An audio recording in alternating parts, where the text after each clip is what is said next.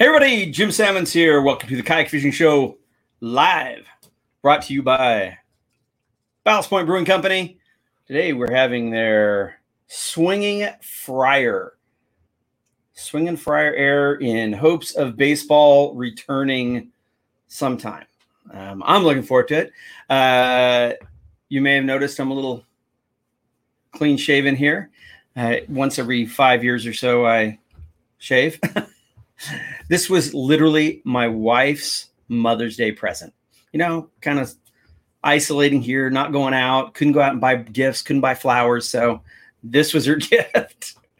and uh, I quickly discovered uh, that hair was hiding a whole lot of a second chin. So uh, I think I'll be growing it back really quick. so, anyway, cheers to y'all. Thanks for joining us.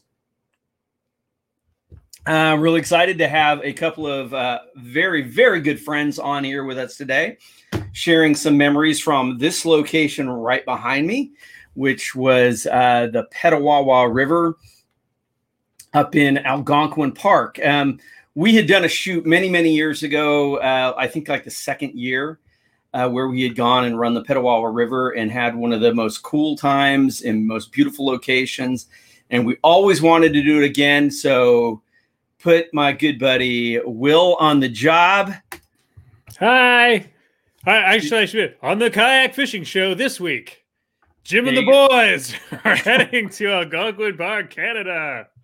Well, one more time, because I mean, Will was actually he and I both loved that trip so much. Yeah, it was friggin' incredible. The first time we did it. the first time we did it. I mean, it was absolutely be- beautiful. I mean, you can see like behind me here the leaves changing colors. Yeah. I remember that first trip. The uh, everything was so green when we first got there, and by the end of the six days on the river, it was yellow and orange. And I mean, just yeah, absolutely. we, we were traveling south, and at the same time, the leaves were changing. So, um, and and when you start on that part of the park, you're in. It's a lot more, um, you know, pine forest type of thing. So as you travel into it, it really um, just becomes a maple forest, and it changes throughout. It's such a cool location. And the first time we did it, we had Ken Whiting with us, um, who guided the trip and is an expert whitewater kayaker and helped us get through some of the um, dams and and um, and rapids. But yeah, little, we didn't we didn't have to do a whole lot of portaging. No, no. low water level. It was kind of a bump and grind. Little, little did we know it was like a ten year low and the like the ultimate best conditions because we were like, we got this. We could go back there.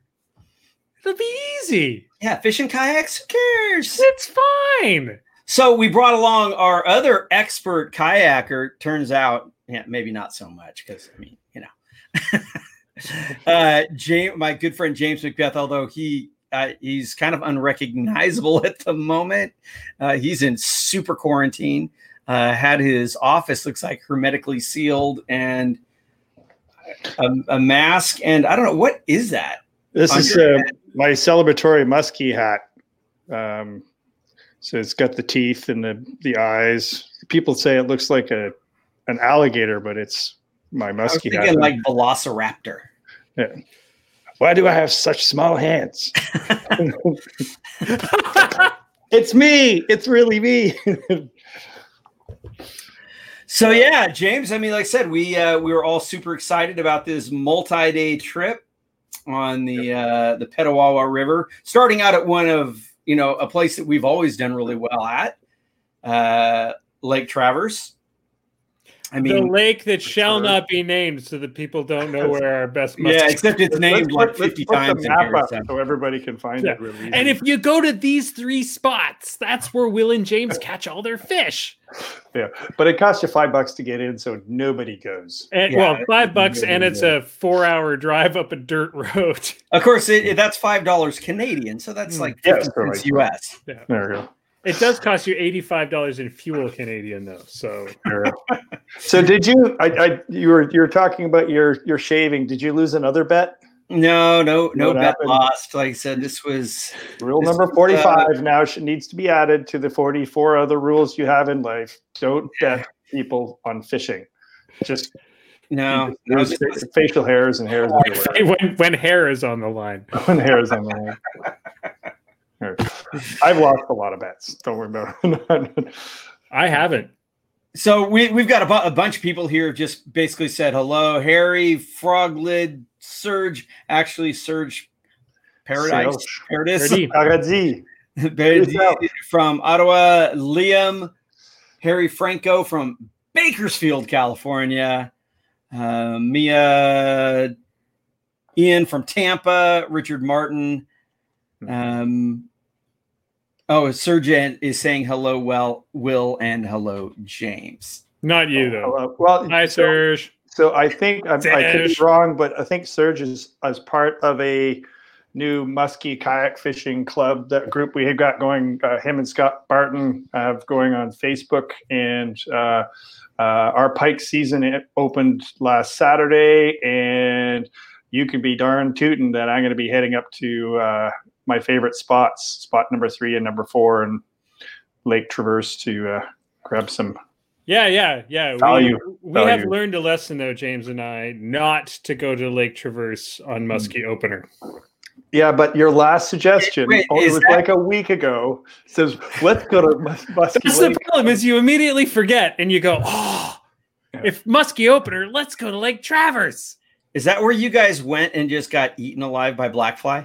We It was so James comes like we're setting up our camp and the wind dies down, and James comes walking down the hill from our from from where he's setting up his tent and goes, "Have you noticed some black flies?" And I'm like, "Yeah, they're really bad." And he turns around and his back is just dripping with blood from black fly bites.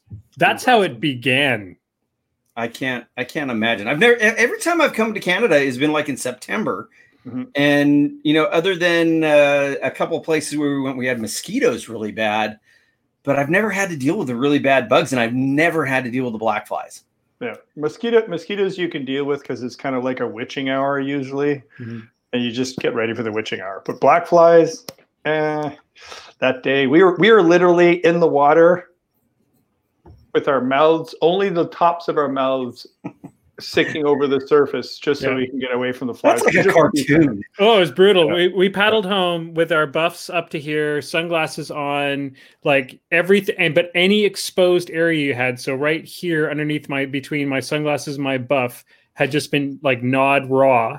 And mm-hmm. little did I know, my shirt had pulled up a little, like an inch up my back while I was paddling, and there was a band of bloody gnarled flesh. Like it, it, was- it was the most insane bugs I've ever had. And I, we've dealt with some pretty bad bugs, you and Mhm. I, Jim.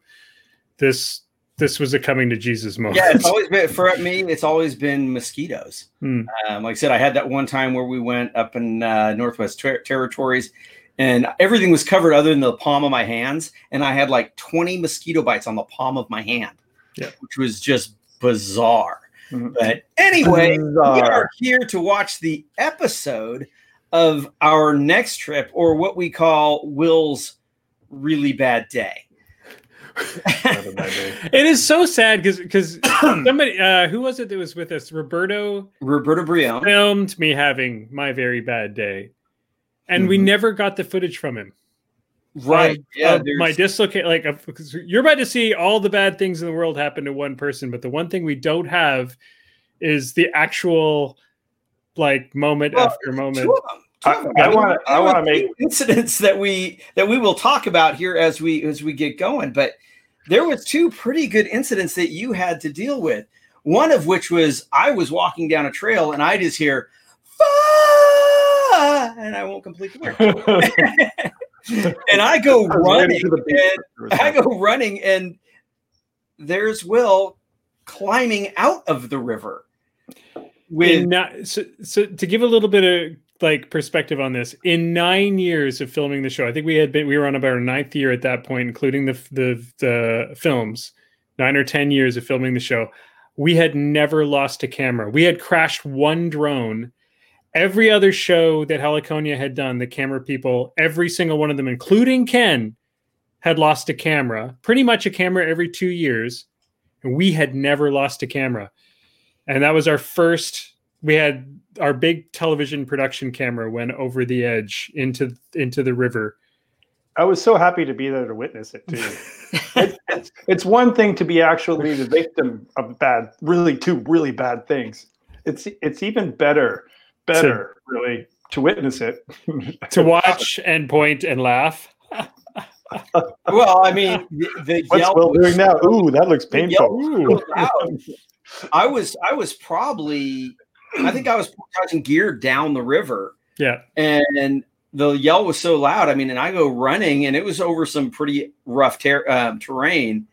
But you were probably 200 yards away from me. Well, I, and, I, I, had gone to film James coming down with the kayaks because he was he was running the kayaks through the whitewater because the the the skill level was well above what you and I could handle, and I was filming him doing that, and I literally turned my eyes for a second, and as I turned back, I could see like the whole tripod camera going, and I managed to grab the strap from the camera, but the pressure of the, you know, this as it hit pressure type of thing, it snapped it out of my hand.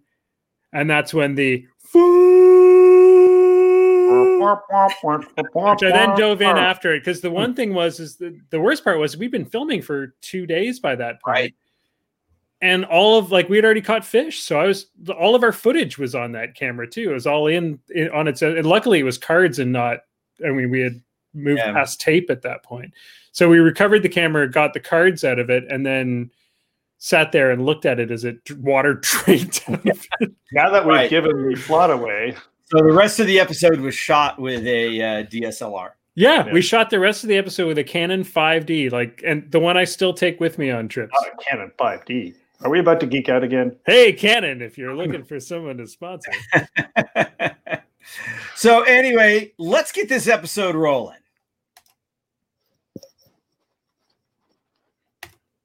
Three. Do we count the numbers? Two, one. Week's adventure in Canada's Algonquin Park. If you watched last week, you know we had a little bit of trouble. We had big plans to run the Petawawa River Unfortunately, they had very high water levels, and the rapids were just quite honestly above our skill level, uh, particularly with these big fishing boats. So we've kind of made a change of plans. We've got beautiful Lake Traverse up here. We're going to go chasing after some of the muskie. We saw quite a few big muskie in this lake uh, the first day we fished it on the way down.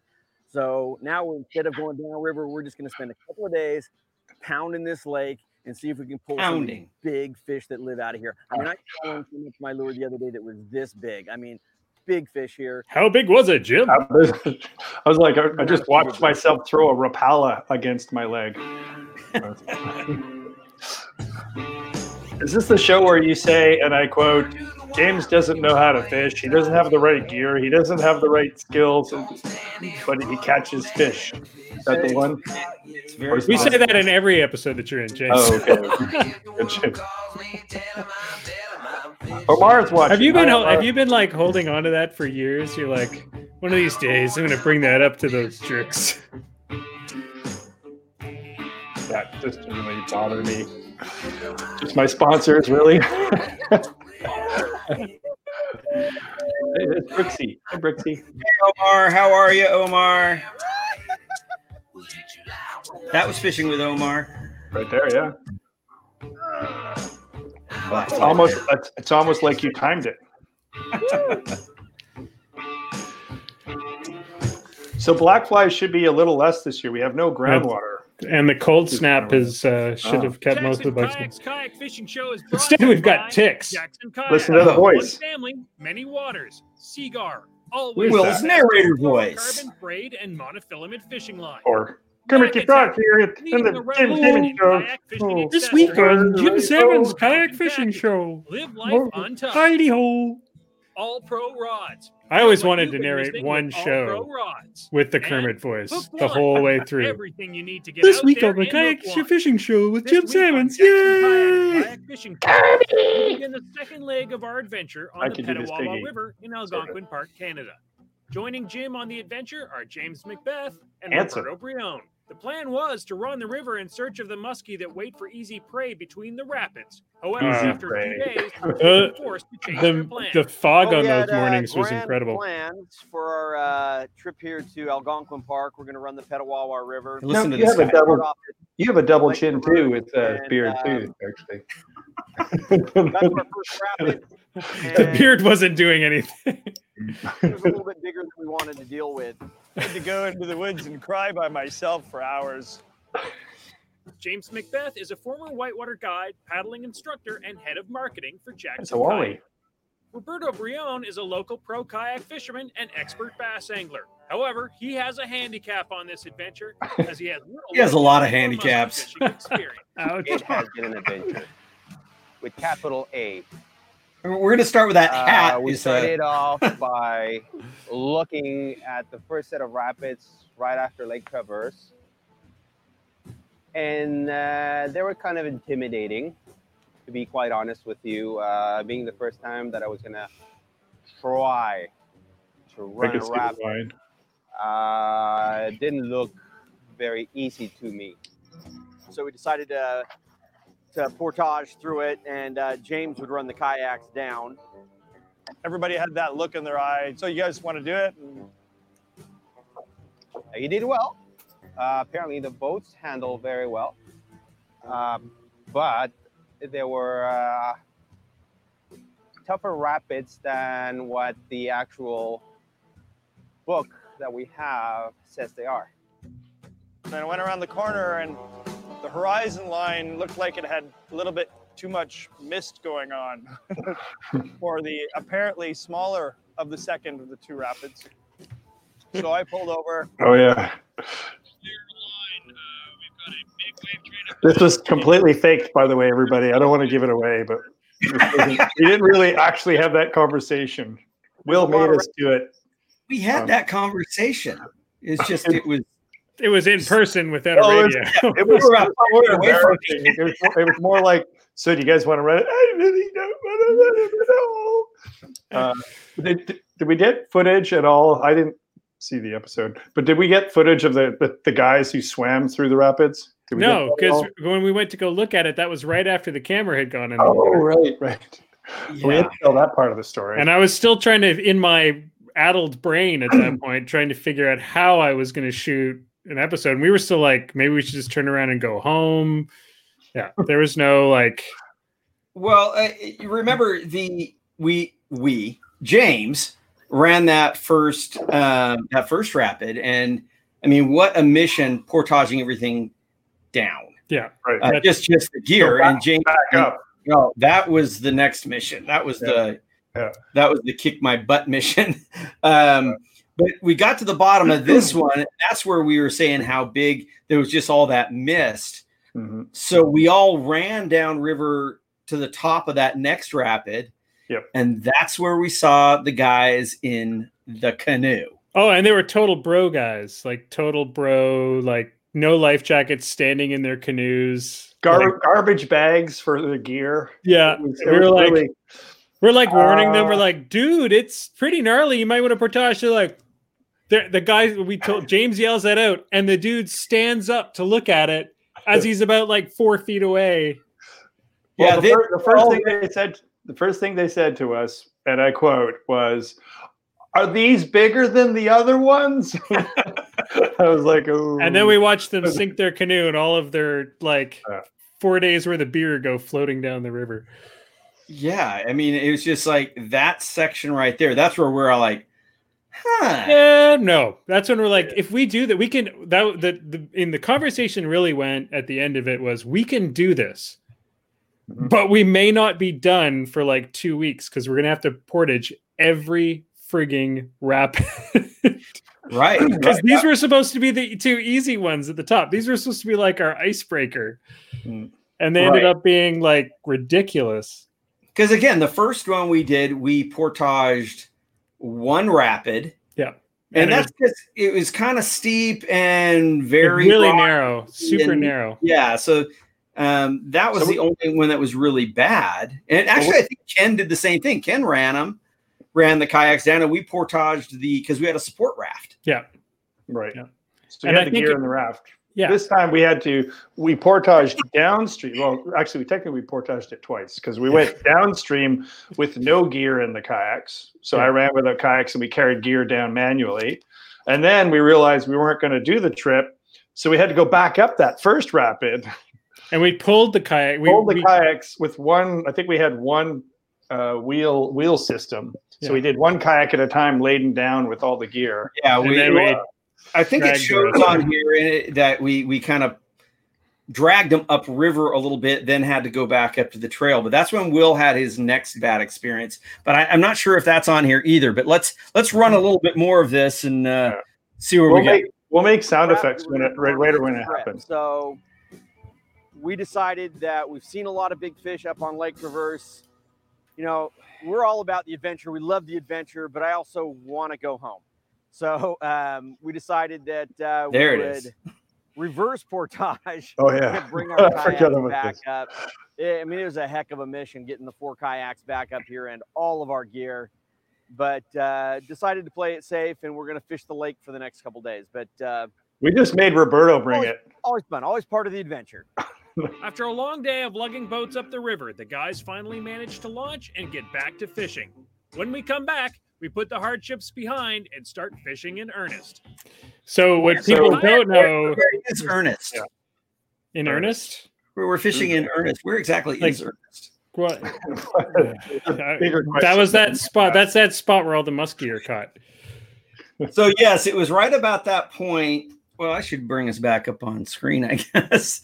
It was right about that point where you saw us pulling the kayaks upriver, Mhm. where again Will had so, and I, I think Will did it on purpose, so because he was useless on the portage back, Terrible. Perfect timing. It was perfect Mhm. timing. just randomly slipped on a rock and jammed your hand into another rock, dislocated your Yeah. finger. I, thought it pulled my hand out. did it. No, I it was I, I slipped and my finger went into a rock and I clipped over and as I came out, I didn't feel anything. Like I felt a bit of a click and I pulled my hand out. I'm like, oh Roberto, I think I dislocated my finger. And like this one was like and Roberto's like, dude, don't. And I went, and And that's when we discovered he's not really a doctor. so so Roberto's Roberto's a doctor, or he was a doctor. He's he's but he changed countries. So, but the funny part was is Roberto, as I'm clicking it back in, Roberto goes, Duh! And it's too late. I've already clicked the my Mhm. finger back in. I've dislocated.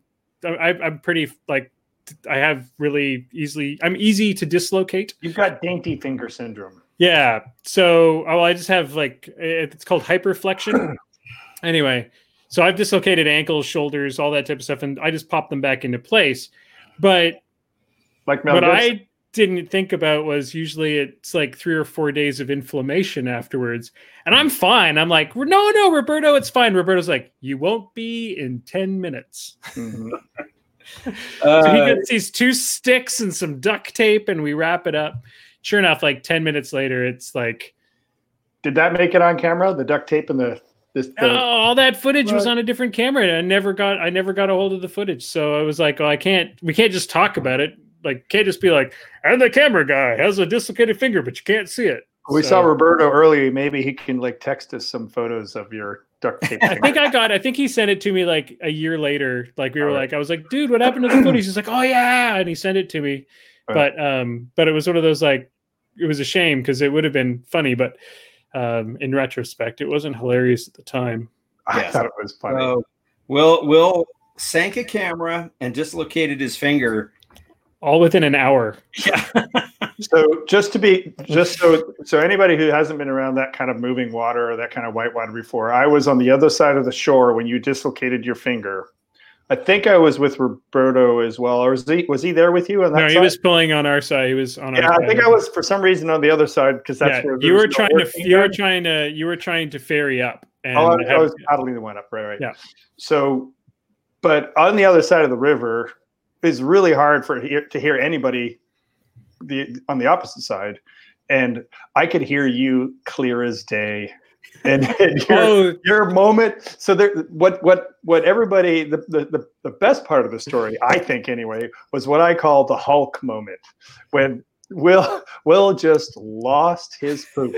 he, just- he was he leaned up against he was up against the rock he was facing me across the river and he all i could see is his face going oh, there were children in Petawawa. like, playing. They were like, it was it was like and in the immortal words of that uh, one of the animals in nemo he's going savage no that's uh, madagascar he's going savage you you hawked out man yeah, I Yeah, Roberto said. Actually, I took the footage. you had the footage, but it was on his camera or something like I, that. I don't remember what it was. Yeah, but I know It why wanted- it was on a I camera. I shot it. Yeah. It was But- it was not on the cameras that I had. That was because I could never find it when we were editing this. And of course, people who don't know this, when when we're shooting the fishing shows, the editing like we pretty much end up having to edit nonstop pretty much up to the day that they go on the air. So oft and this one was late in the season that we shot it. It was the very last like one of the last couple episodes we shot for that season. So I never had like it's it's kind of an all or nothing at that point. If I don't have the footage, I don't have the footage. But it's out there somewhere. It's out there. It is out there somewhere. The Hulk out footage is i really wish we had the hulked out footage There's- it just looked like this. Well, I think from there on, from here on, we get back to the what was really cool. We sal- salvaged a really good trip. It wasn't the adventure down the river we wanted, but that that lake that we fished that nobody knows the name of. The secret lake, secret, super secret. secret, the secret It's- lake up there. It's not weekly published by Kayak Angler on their Facebook page due to an It's not. article written by James. Fishing One article, I to you write- in part by Jackson Kayak. One family. You can many talk over that. Learn more Oh, at that's right. jacksonkayak.com. JacksonKayak.com. that marketing weird. guy for jackson is brilliant that guy it's like Okay. Okay. incredible so this is night Yeah, this is the night. night time Commercial, like I super- this because I wasn't Super- sleeping. Kayak fishing challenge is brought to you in part by Yak Attack, leading a revolution in kayak fishing. Uh, so it's funny this part of the show back. we started from where we Salmon, got out of the Gabriel, portage we camped right where we got out after Yeah. the portage right so we Yeah. set up camp at the right at the river mouth where the where the river goes back down into the Petawawa. So the Petawawa comes into the lake and then it leaves the lake again. So you have the upper pet and the lower pet. And we camped right at the lower pet, the mouth of the lower pet, or the confluence. And so we spent the day cruising the shoreline trying to find spots where muskie are hanging. Um, and we're casting to the shore, but I think the money spots were when we started getting to those big, huge bays of weeds. Yeah. Well, th- what's interesting about this, I mean, for for me is James and I fish this spot probably three or four times a year, if not more, every year since we went on this trip. Mhm. And that this trip was where we first discovered basically there's I mean and, and it seems consistent. There's certain zones in that river that just hold muskie every time. And if it never changes. Like it's so funny, you know. Normally they're like, "Oh, you won't be able to catch them this time of year," and we're like, Sure, we will. "Sure, Okay, okay." you go there.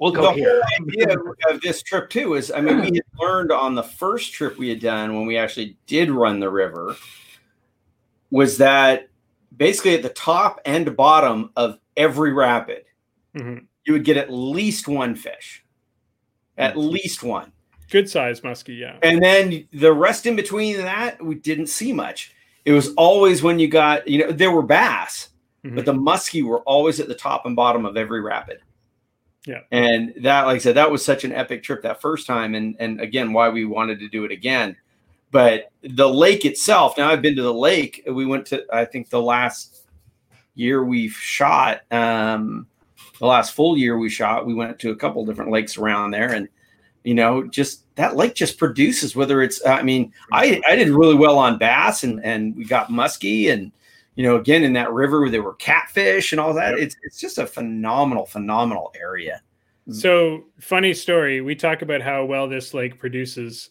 I did not catch my first muskie until was it last year, James, or the year before? It was our first trip last year. Yeah. So No, that's funny. It- it- anyways, the funny part about it is, is I've been behind the camera, so I have a bit of an excuse. Um, but we fished that the, the those lakes like probably eight times since this trip, and I had yet to catch a muskie, and finally got that monkey off my back, whatever it was, a year or two ago, and then since then it's just been super consistent in that spot. Hmm. But it was just so funny because we would take other people there, like, oh, don't worry, you've never caught a muskie. Come with us. We'll take you to the spot. And then little, little, you know, I didn't like to advertise, like, except for me, I've never caught a muskie. Actually, that's not true. You're not the only one. Jameson. Jameson was gonna Redding. say, was it Jameson skunked on on the lake as well? Yep. Yeah, Yeah. it's Jameson Redding, R E D D I N G. If you're looking for him on Uh, Facebook and you want to crap talk him, uh, He's on Facebook. Uh, yep, Blue Sky Boatworks, Jameson Redding. Let's watch the show. yeah, and James Macbeth on the Petawawa River, Handsome. deep in the Handsome. forests of Canada's Algonquin Park. Just before you signed my paychecks, Well, James, you couldn't tell me how to refer to you. Logging the water with all sorts of goodies, and see all the, look at that Twitch technique. What's going on?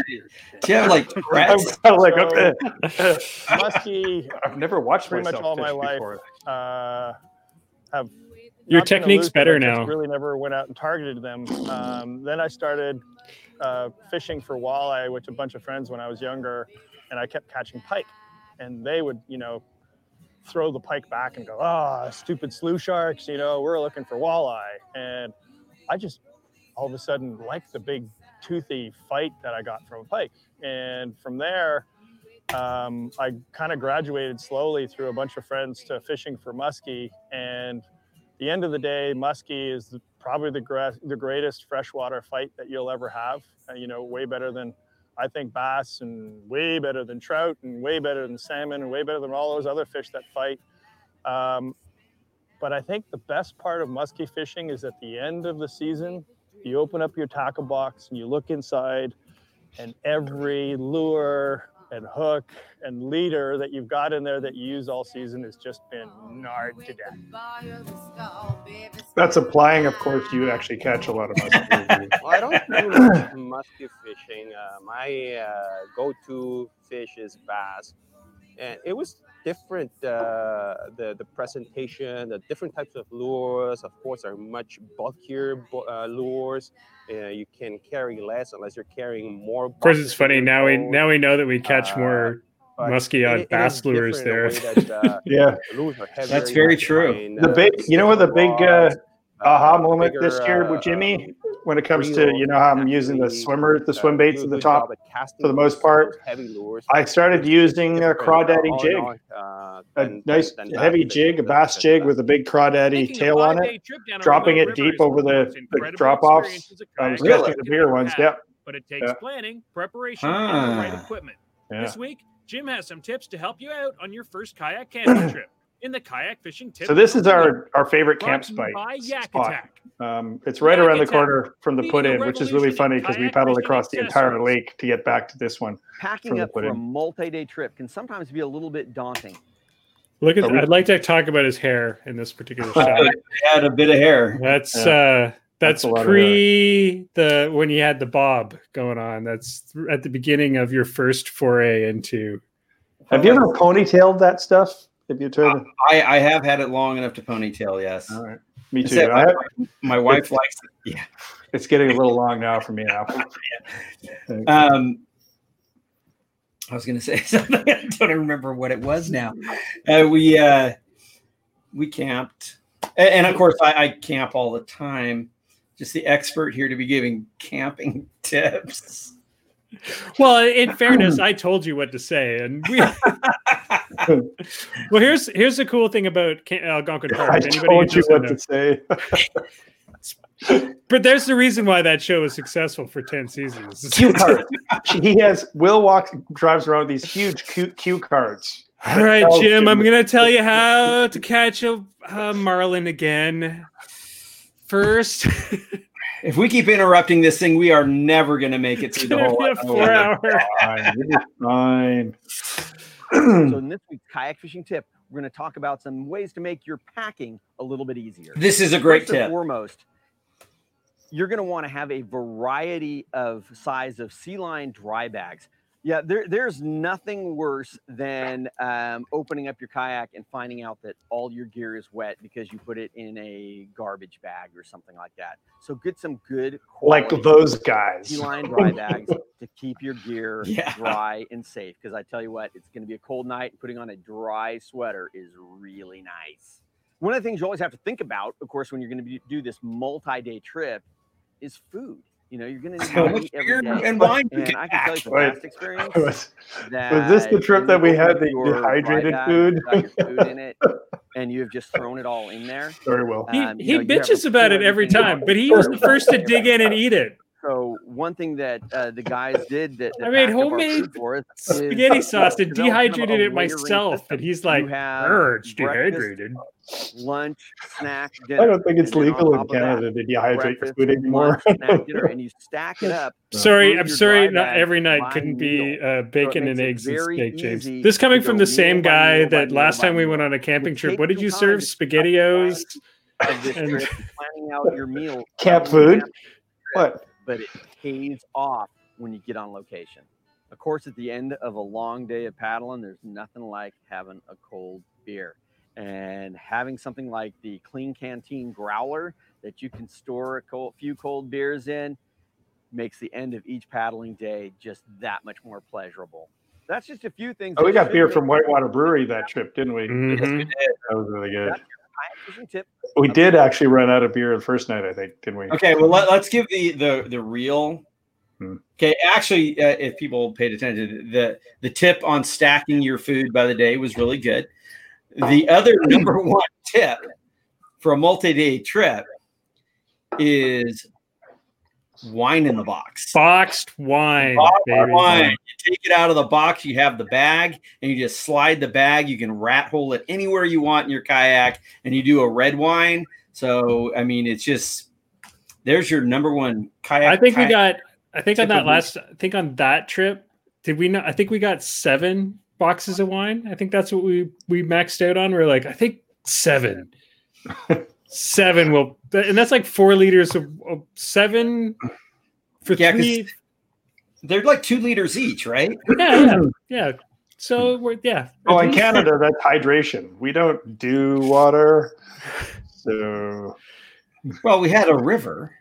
yeah, you get water from the river. We, in fact, you get so hydrated, you need alcohol to take the water out of your system. Uh, let's watch The the Kayak Fishing Show is brought to you in part by Hook One. Everything you need to get out there and hook one. Learn more at kayakfishinggear.com. California for more than 40 years. This week, Jim Sammons and friends are on a remote camping And trip on friends. Lake Traverse. And lake friends. Jim from Salmon and friends. pressure.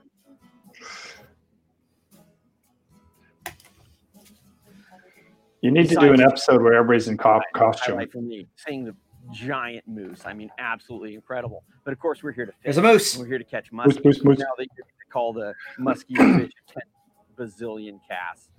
Um, so this is a pretty good fishery. When you come out of a trip and you've landed, you know, a dozen fish, that's pretty incredible for muskie fishing.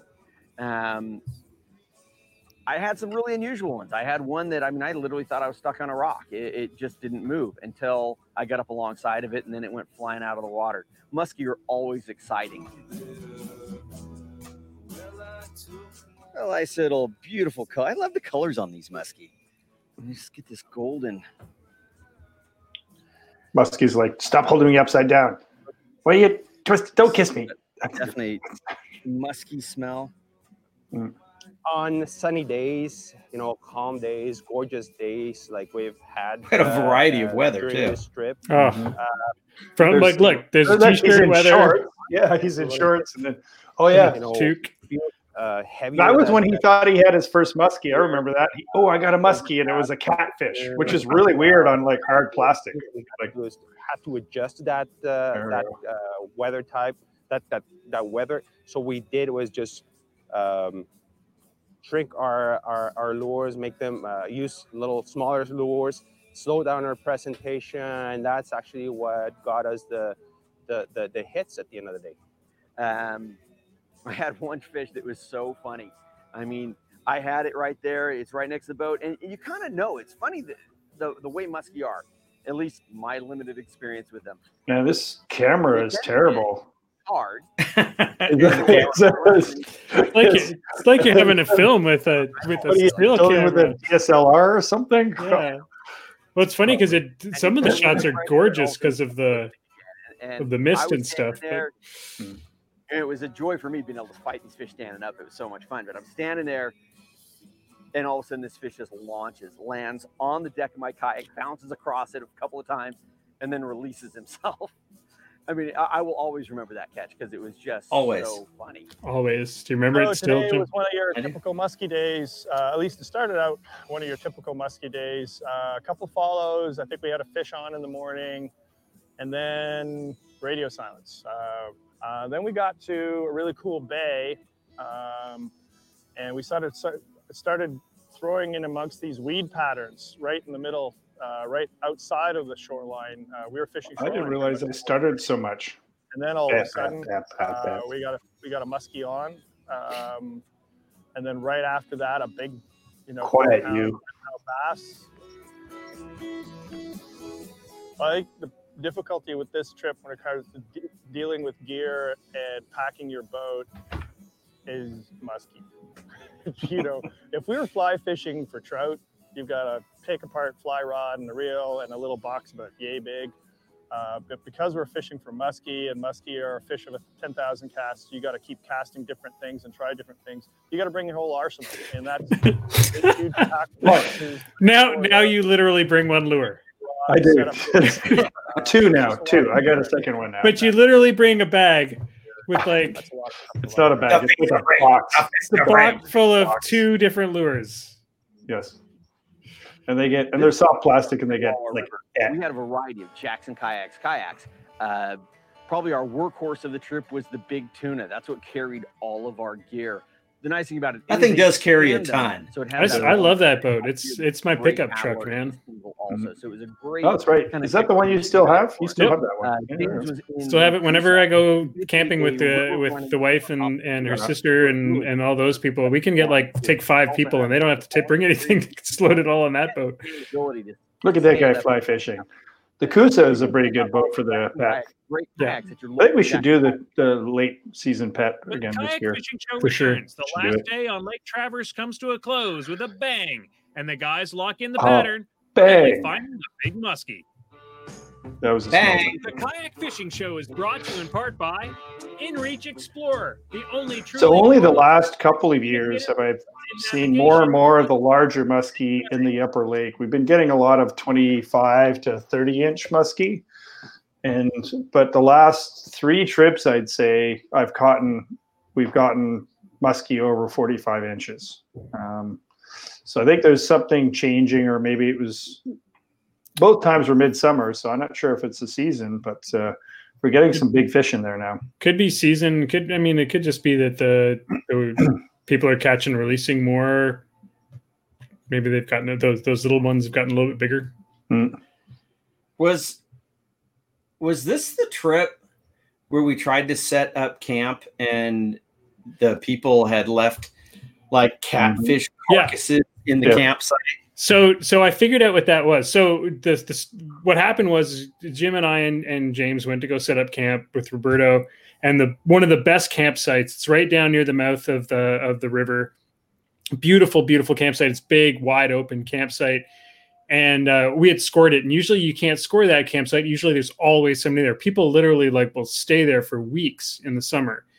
And we got it. And I was like, oh, this is the best campsite. And as we're about to set up, I see piled up in the camp kitchen just a pile of carcasses of catfish and they're just rotten. In a couple So- days.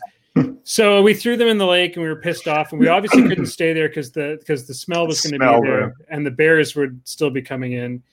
So it wasn't till about a year later i was camping with my wife and we got the island campsite which is really it's one of for two people it's the best campsite on the lake. It's this gorgeous little island, and I call What it I- Black Black Fly Island. that's where the black flies were. But what's crazy, what I didn't what I didn't realize is the prime campsite, the one that's like big open, usually has enough room for a whole huge group of people, is right next to that one. So that's when my wife goes, Man, I wish there was some way we because we had a bunch of college kids move in next door to us and they were loud and partying all night. I was like, wish there had been a way to stop them from coming to that campsite. And I'm like, ah, but catfish. pile of dead catfish there. They're not. That's so smart. So I'm pretty, and I remember when we were there, like there was a couple in the Mhm. place where they were probably sitting there going, "Wait till they see the catfish."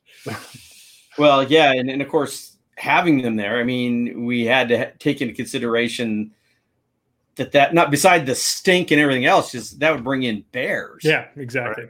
You know, And we, and we heard we heard bears that night. Remember, Yeah. we, were, we went across to the peninsula after it, and the, the beach, which was a great campsite. by Yep. the way. Um, they're all pretty good there, and we heard something going through the woods there in the middle of the night. Well, that and that's the thing about this area of Algonquin Park is that the campsites are all gorgeous. You're never going to get a really terrible campsite, Uh-huh. and the it's the nicest bathrooms you'll ever use. Oh yeah, a dunny with a view. They're always this night like. Oh, this is another beautiful view. Oh. Um, it- and they limit that, right? They limit the number of people who can go down the river. Yep. So you you, you know you're always going to get a spot. Yeah. And know, generally you've got most of it to yourself because people are moving down river and there can only be so many people. So if we're if you're staying up at the top and you're just camping there for a few days, people don't usually stay. They usually come in, they'll stay for the night and move out. So Yeah, it's Yeah. uh, it- It's, it's a- a, staging. It's a staging area for a multi-day canoe trip. So you'll see canoe after canoe going through some days. But we've we've always gone on the weekdays, and you don't see anybody there. no. Friday Awesome. night, you'll get maybe a 30, 40% occupancy thing. But uh, if you go there on the weekdays like we do, it's yeah, like I, I remember that you, you'd see a lot of people come by on on like you said on those multi-day canoe trips. Yep. And I, I think what what is it? Uh, it's like a three-day canoe trip. And the first time we did it, we took seven days to do Seven it. days. Yeah. Because fishing just takes so much if you're literally just going from place to place. Yeah. Yeah. only the stopping days. for fishing thing. Why would they do that? Eventually, by like day five, we had to start cracking the whip on you guys because it was like, okay, if you guys like, if we don't actually move to the next spot, we're not getting out for another ten days. Right. And I, I think, um, as I recall, I, I had a plane to catch like right away. So we had to stay on schedule. And that's again, that's why we had to abort the river run on this one. It's just because we didn't know how long it would take us. If we had to portage everything. Uh, Dave Massengill, I have yet to get my first muskie, but my biggest pike was 35 inches last summer, and my 14 year old son got a 36. nice. Yeah. This, Yeah. this is Michigan, so you're you're Yeah. in musky territory. Those are solid. Jim, what, what was your biggest in? Because the biggest we caught were in Wollaston. Do you remember what your biggest Um, was? Pretty sure um, mine was a 39 or something They, like they were they were big. I, you Yeah. know, yeah, they were 41, all- 42. Yeah, yeah, for sure. Um, and we got carp fishing, uh, El Desperado del Pescador saying hello from Spain. Your Nailed that. Spanish is Spanish. flawless. Oh. Is fluent, dude. I'm James, fluent. what's your what's your biggest muskie right now? You're at what 50 something? 50? Uh, 54 Nice. two years ago, yeah, three years ago. That's My, son, my son's first muskie was 40, 45 and a half Nice. on Traverse, which is It's all downhill from there. I love catching. I hate dealing with them. I'm not gonna lie. I hate dealing with them because I'm always paranoid. I'm gonna get get my hands cut up. honestly honestly uh, um, at first it was it was intimidating because everybody talks about dealing with them Hmm. i remember when i first when you know caught my first muskie and you know i had people around me going hey you got to watch out for this this this the the big problem is the treble hooks and Right. I, I got to a point maybe four years ago, five years ago, where now I refuse to fish with treble hooks. So I don't use the big lures. I use swim baits with single hooks, uh, jigs, and a few other things that I can make a lot of noise Yeah, with. ha- having that single fixed hook, like with on a lead head, Yep. it, it is just so much nicer to deal with than having two giant treble hooks swinging around. Well, that's I'll- the three let Jamie- others. Jamie Right? Pastille getting one buried. Yeah. I just his, I just lip um, them. I just lip right? them and hold them. Kevlar Kevlar thing. Kevlar. Just have hands of steel, baby. Uh, It's fine. Hey. The fish of 10 bazillion. Let's watch the. I mean, show. a lot of casts. So Yeah. It's really nice to have a rod and reel combination. oh, let's that skip this because we don't. get the most out of You know, that guy talks a I lot. a really It's like he's trying to host a show or something. Right.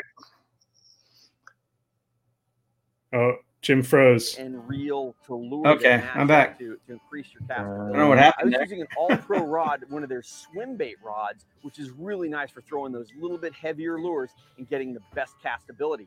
Uh, the reel I had on there was a Abu Garcia low profile reel. Um, this thing casts so nice when loaded Yeah, up. with it doesn't zero cast like a pound Zebco, eh, Willie? No. short Doesn't rod, cast like a six or Zebco. carbon leader to keep Oh, the angle years. That's the gear I was using this week on Lake Traverse. You can see And, all uh, these great APR rods. Sebile at Magic Swimmers. Oh yeah. It's the last day Oh, on that's Lake right, eh? Traverse, and after five solid days of hardship and paddling, Oh, the guys classic JK camp find chair. A few smaller muskie in these waters. Today, the team gets up early and packs their gear. One last chance to put in long hours and hope for big fish. It doesn't feel like this was that many years ago, but like so much has changed on the boat since then. Yeah, what did I say? This was I've always said 2014. that, So uh, a really good muskie day is seeing a muskie. Uh, uh, a very good, like an awesome musky day, is having a musky blow up on your line, and the greatest musky day ever is actually catching a muskie. So that af- the afternoon, you know, to pull in two muskie. I don't. I don't say that anymore. bass. so. Actually, I think we got three muskie Um, and a bass is like a pretty four muskie and a bass. Sorry, it was a pretty awesome day.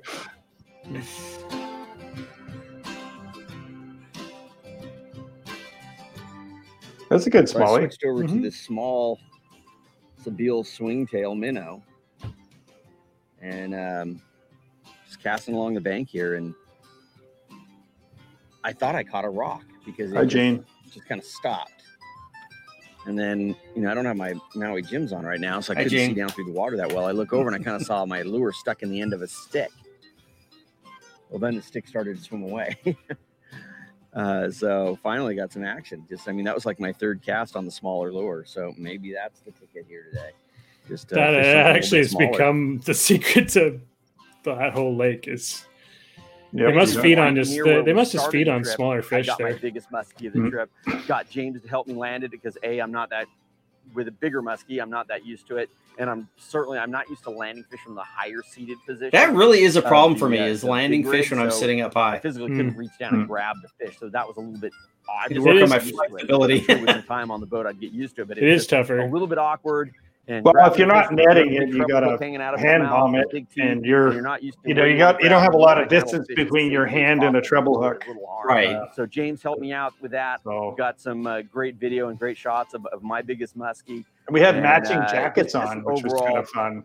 You know, I we thought- salvaged what was turning into kind Yeah, of a kinda. wreck of a trip when we couldn't go down the rapids and we lost some gear and Will got hurt and just just some things were going bad. And we Will got hurt. around. Everybody kept a positive attitude on the trip. Which was so good. You know, nobody got down except for maybe for five minutes. You know, there was a. That's a nice one, Jimmy. with how Can't go. But once we decided that we were going to go back up, everybody pitched in. We schlepped all that gear up and just had a wonderful trip in one of the most beautiful places you could ever go. I think that was my first time there, wasn't it? Yep. That was my Yep. first time. And then you wrote an article. Got a red article. And then it became everybody's first time. Well, you know what? It's so like you kind of hinted to. It's so far away. Is there's so much, so many, so much good water around there from the Ottawa River to there's a bunch of lakes uh, up along to Deep River and all along the Trans Canada up there that have muskie in them. People don't go to Traverse. Actually, a lot of the boaters we see in, uh, on this unnamed For, uh, are there for walleye.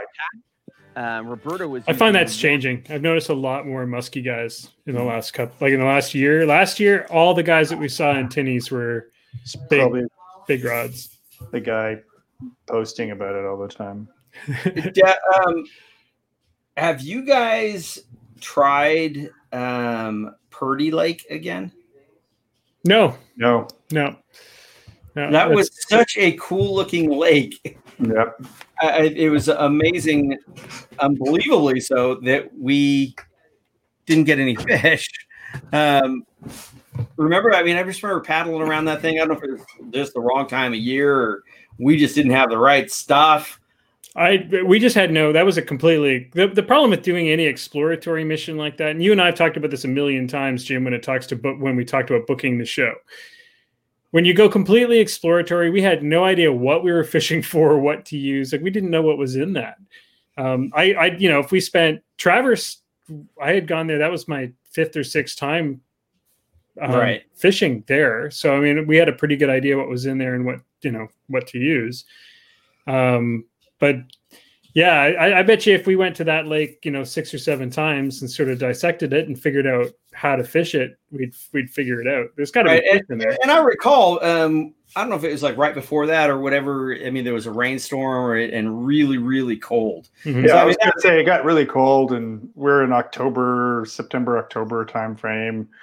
Uh, there's a lot of strikes there for sure. Yeah. Uh, Dave Massengale, James, please Yeah, tell us again the two lures you like the most. Or. Uh, uh, my number one one for the last two years has been the Rage Swimmer from. Uh, it's a. I, I use the biggest soft plastic hook I could find. Nice bomber one. None of these wimpy little thin ones for wor- worm harnesses. Uh, you get a big old, um, uh, big old mustad hook, and uh, you use their Strike King Rage Tail swimmers. White has been the most successful pattern for me. And I just do a nice little top water wake and they come up, you know, especially if they're in four to eight feet of water, they'll come up and get it. And then uh, there's a couple plateaus that we were fishing on that lake that got deeper on the on the outsides of them. And we found muskie coming up, the bigger ones actually coming up from the outside of those weed beds. So when it goes down, say from four feet to 12 to 20 feet, um, dropping a just a jig, like a, a, a heavy jig with a little bit of a um, a rage tail. Uh, I use the rage tail crawdaddies, and you drop that down. And you just bounce it on the bottom, and the, the muskie will come in and just pick it right off the bottom. So that's my two patterns for top water and for for deep water. Uh, top I- water. I am all about the horny toad.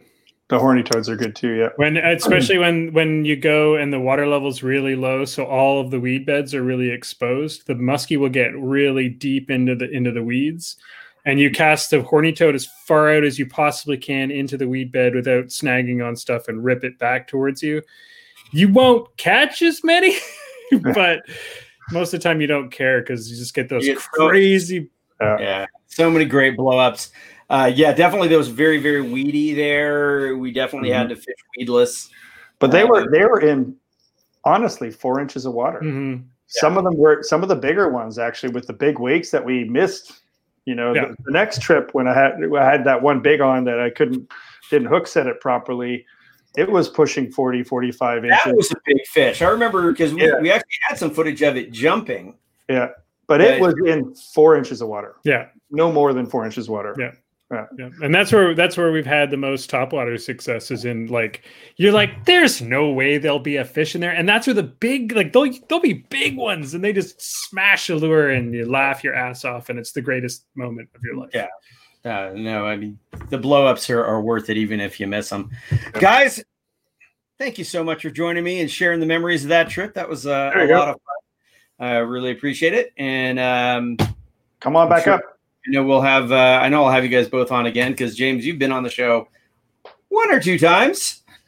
And Will, Yeah. you Will, you only shot 10 years of it. So I really like the narrator that you had on this one. You should bring that guy Really back. good. Yeah. It's really good. Like that really took the show from like here to here. Whoever was whoever was whoever Here was to here. Whoever was doing the camera work sucked, but Yeah. the narrator was awesome. So he should get a better camera. he got some awesome, you got some awesome underwater footage. Yeah. For 30 milliseconds. Gentlemen, you're out. Good night, guys. Bye. Well, thank you everybody for well, why are you back in? I said get out.